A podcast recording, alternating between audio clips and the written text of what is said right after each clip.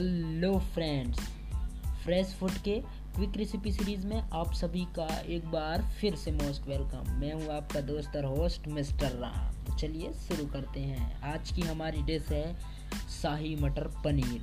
सामग्री है इसमें 250 ग्राम मटर के पिसे हुए दाने 10 ग्राम पनीर जो आधा इंच के चौकोर टुकड़ों में काटे हुए हों। दो बड़े टमाटर, दो बड़े प्याज पाँच लहसुन की कलियाँ और एक इंच प्याज का पेस्ट।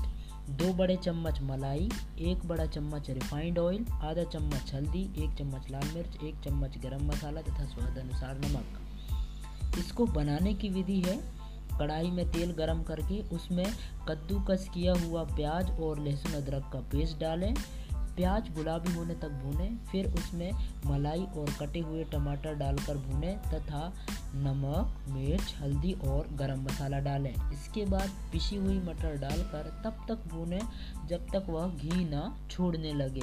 फिर उसमें जायफल और दो छोटी इलायची पीस कर डाल दें। अब उसमें पनीर के टुकड़े डालकर दो मिनट तक भूनें तथा एक कटोरी पानी डाल दें। उबाल आने पर उसे पाँच मिनट तक धीमी आँच पर पकने दें। लीजिए, शाही मटेर पनीर तैयार हो गया और तैयार सब्ज़ी के ऊपर कटा हरा धनिया और मिर्च डालकर गर्मा गर्म पराठे के साथ परोसे। आहा, मज़ा आ जाएगा आपको। उम्मीद करता हूँ आपको मज़ा आएगा।